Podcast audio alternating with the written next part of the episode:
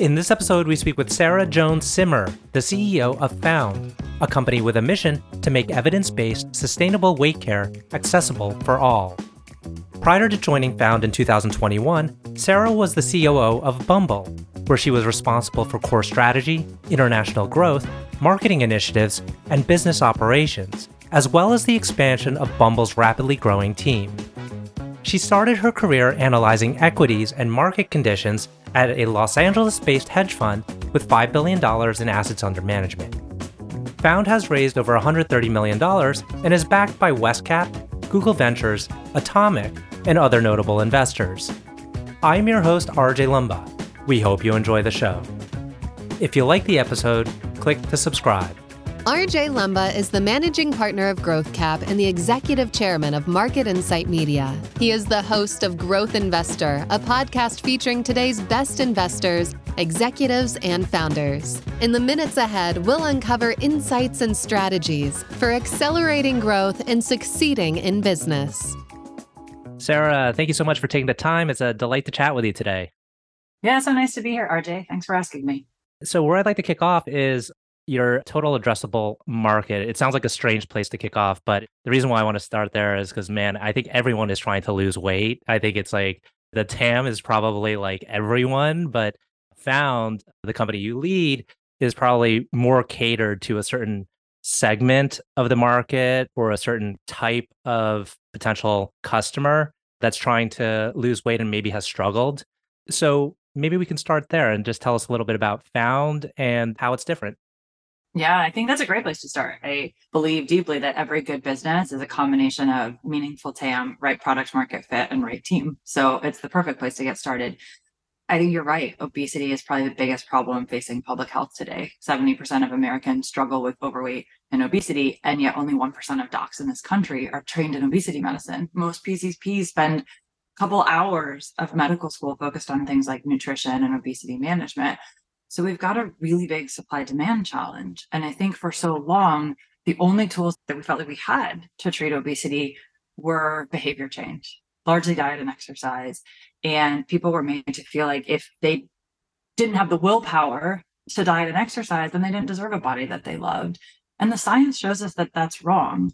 And I think one of the things that's interesting about the moment we're having, where Ozempic, Wegovy, Mounjaro are in the headlines every day, is that as a society, we are really waking up to the fact that obesity is also driven by biology, by factors that are outside of a person's control, and that those factors have significant influence on the behavior change that's even possible. And that's something we've been preaching at Found for years now. The company went live in December of 2020. I joined as CEO about two years ago now. And we've really felt like we needed this much more comprehensive approach to treating obesity, where the clinician has a seat at the table, where medication is prescribed if clinically appropriate, and that that medication is combined with behavior change. Things like movement and nutrition, and also sleep and stress management and hydration, all of these other factors that really do contribute to someone's weight and long term health.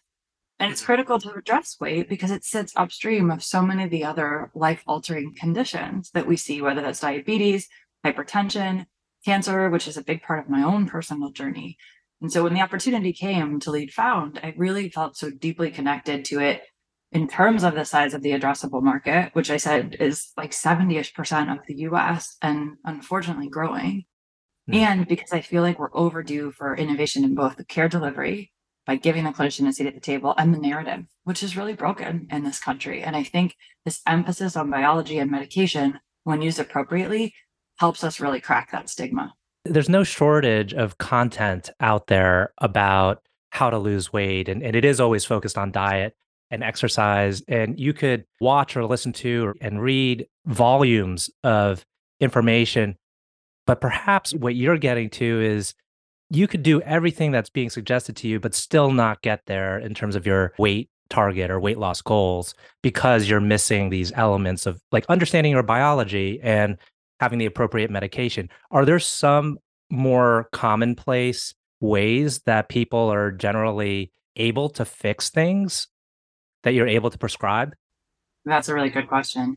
This is a bit of an oversimplified metaphor, but asking someone who struggles with obesity to diet and exercise is the equivalent of asking someone with major depression to meditate. it's just not going to be sufficient if you don't address underlying biology. So a common example is someone with uncontrolled cravings. Like their brain is continually thinking about when am I next going to eat? What can I eat next? The pleasures under their brain light up when they think about food. If you can control that brain hunger, and there's a variety of tools that we can use to treat that, then suddenly mindful eating becomes accessible. So it doesn't take away the need to do things like focus on a balanced plate and get more protein and eat whole foods where possible. But suddenly, if we can control the cravings, that behavior change becomes easier. You're not fighting against your own biology. And I think we've heard stories where folks feel like they get hours of their life back every day that used to be consumed by thinking about food or resisting their own cravings that now can be applied in other very productive ways. And I think that's a thing to recognize about obesity and why it really is a population health issue it lives upstream of those other very expensive things like diabetes, which are costing Americans through taxpayer dollars, through ER visits, millions, if not billions of dollars a year. So there are real hard and soft costs associated with obesity. And there's this opportunity to help folks who are struggling with this get access to better tools that give them more control in their lives and enable them to find joy in their body. And some of the most inspiring stories we get are from folks that you know, it's not really just about the number on the scale, but it's now about the things that they can do, keep up with their kids on the playground or travel freely and not have to ask for a seatbelt expander or buy a second seat. They can go out and do the things that they love. And that's where the whole name for the business comes from, because it's actually not about the pounds you've lost. It's about the life you've found. And I think that comes back to this idea of starting from a place of self acceptance enabling people to feel great about who they are, where they are, but equipping them with the tools to take control of their weight and their health. And I think medication and addressing biology wasn't a part of the toolkit historically. Mm-hmm. And we've seen obesity medicine experts like our chief medical officer, Dr. Rekha Kumar, who practiced at Cornell for decades. We've seen in isolation places like academic weight management centers be able to deliver that comprehensive and integrated care but they couldn't scale to meet the demand here. And I think that's where technology represents a great opportunity to take the mastery of the obesity medicine science, someone like Dr. Kumar has, and create tools and hire and equip and train clinicians who can have those same superpowers, but treat a much broader set of patients. We've now served more than 200,000 people, which makes us the largest medically assisted weight loss clinic in the country. And that data continues to reinforce our ability to serve patients even better because we're learning from those outcomes. We're getting to clinically significant levels. We can prescribe more precisely, both in terms of medication and behavior change as a result. And that's a flywheel for the business, if you will, that helps us get better and better at delivering care. Now the way you've scaled is very impressive. You've been able to do it quickly what was your approach? Obviously, it must have been somewhat seamless. You thought a lot about how to bring in the right type of potential patients or customers or members. So, how was it that you were able to scale so quickly? Gosh, it's a really interesting moment to reflect on the balance of growth and profitability given where we are in the macro environment. I also think there's an imperative in healthcare that you can only grow at the speed of trust. And so it shouldn't be actually about customer acquisition at all costs. It should be about efficacy and outcomes first and foremost. If we build a product that helps people get to the health outcomes that they want, then we've been successful. And only then should we scale that. Right. And mm-hmm. so last year in 2022, we had an internal North Star of efficacy. And we started every all hands by focusing on it. We really look at the metrics around outcomes. And we believe that has to be the foundation of all growth. And by the way, if the program works, people will tell their friends about it. This is a category that is driven by success stories. And by the way, that reminds me of dating. As you know, I came from Bumble to found, and it's the same thing. If you deliver a great experience for folks, if you help them get the outcome that they want to, even if they leave the platform in that case, like some of these tools are built for good churn. Even if they leave the platform, more people will come on their way out. But the only way you get that is if you drive to a good outcome for folks. And in the case of Found, that outcome is helping people find joy in their body and take control of their weight and their health. If we can deliver on that, then growth can happen. So I do believe that that is a critical piece of how you build a growth engine. I think the thing that we're increasingly focused on now is making sure that we continue to hero clinical excellence, clinical integrity, responsible prescribing. We make sure that every member who comes through our door does a detailed intake process that helps us get an understanding of their root cause of obesity. We use that to equip our clinicians to prescribe appropriately. So we can use things like Ozempic and Wegovy if that's truly the best and most effective drug for that individual.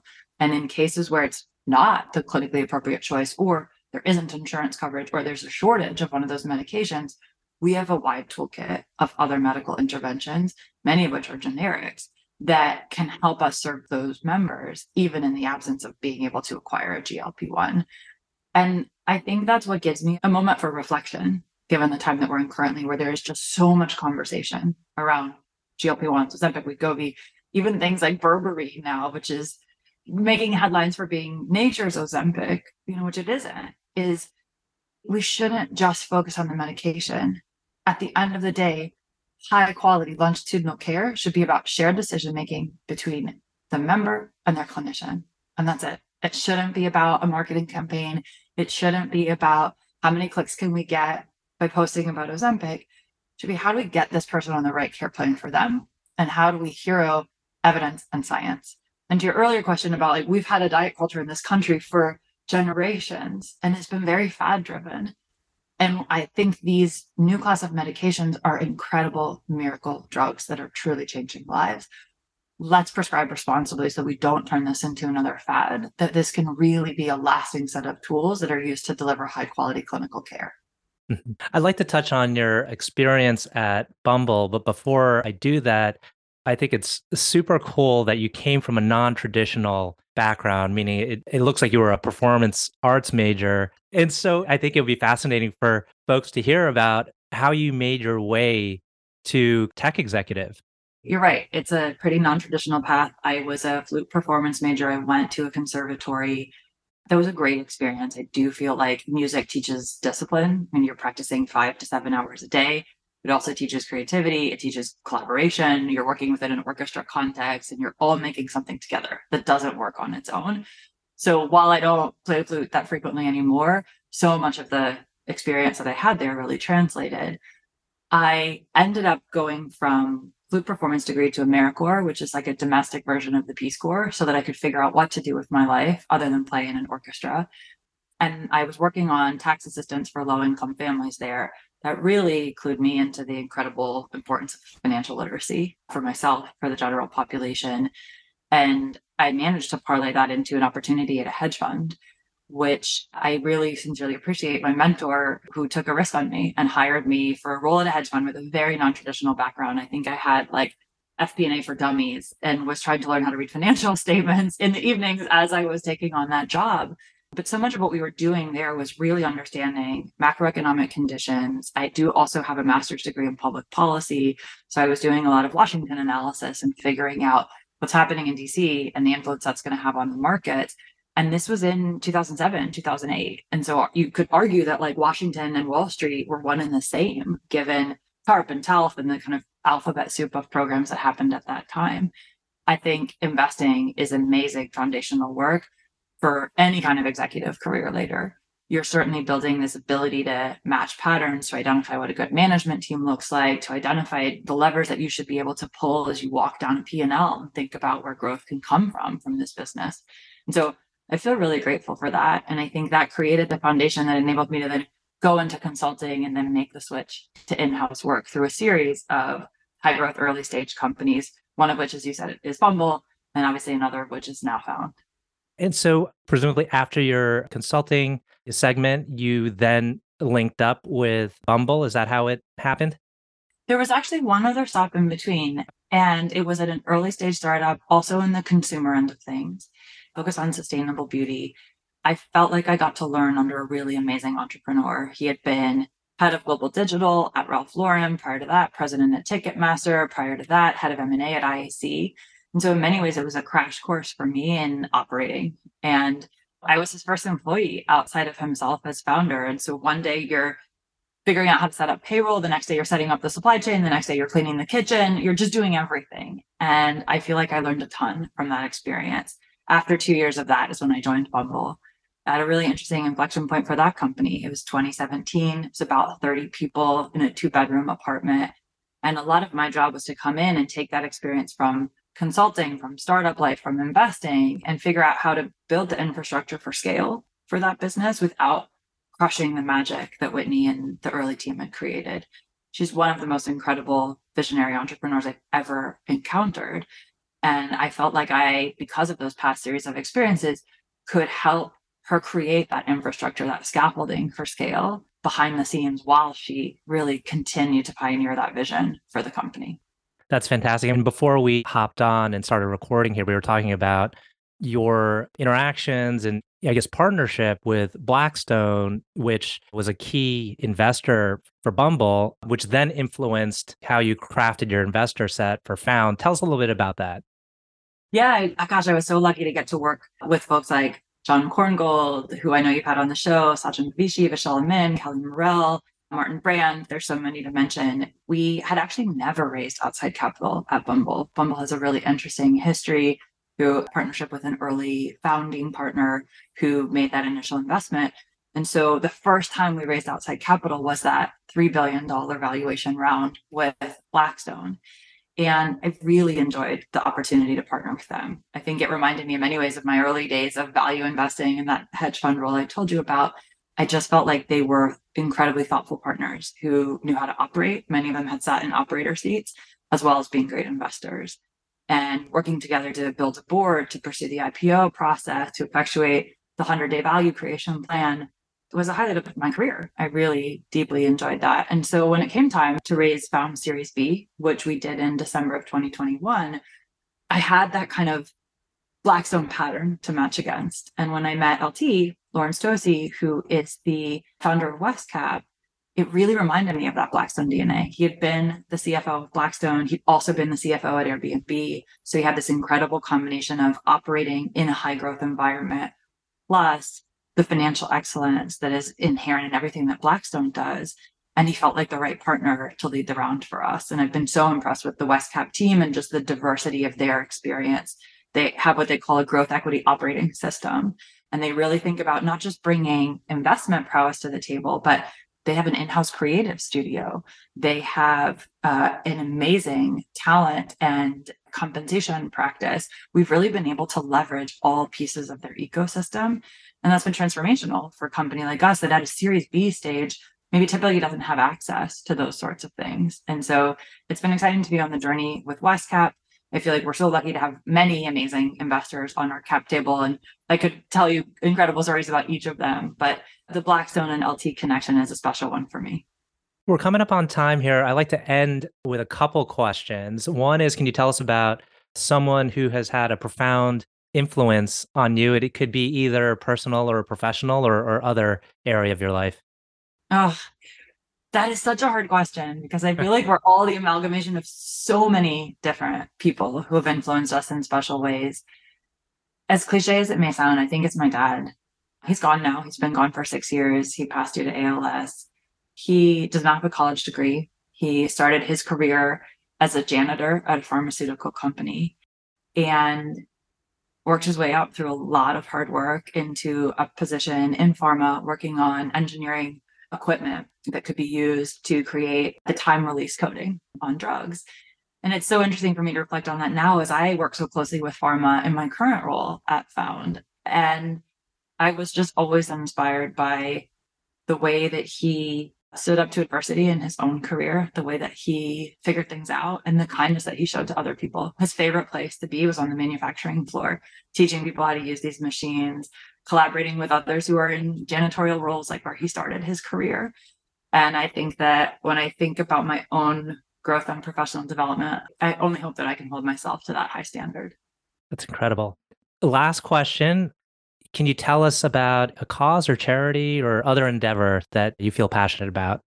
Yeah, I feel very passionate about the work that we're doing in obesity. And we actually just yesterday announced a partnership with Instacart and the Rio Grande Valley Food Bank to help food access in that community. McAllen, Texas has the highest rate of adults suffering with obesity. And while we're in this moment where there are incredible tools like the GLP 1s we were just talking about that doesn't discount the role that access to nutritious food plays in someone having access to a long, healthy, full life. And so I really believe that the answer is going to continue to be coordination between things like access to nutritious food, access to safe places to be outside and move, as well as continued investment and innovation in biological and pharmacotherapy solutions. So I'm really passionate about closing the food access gap and would encourage any listeners to take a look at the partnership we just announced. Excellent. Well, Sarah, I want to thank you again for taking the time to chat with us today. I know our audience will find this very insightful. Yeah, thank you, RJ. Great to be with you.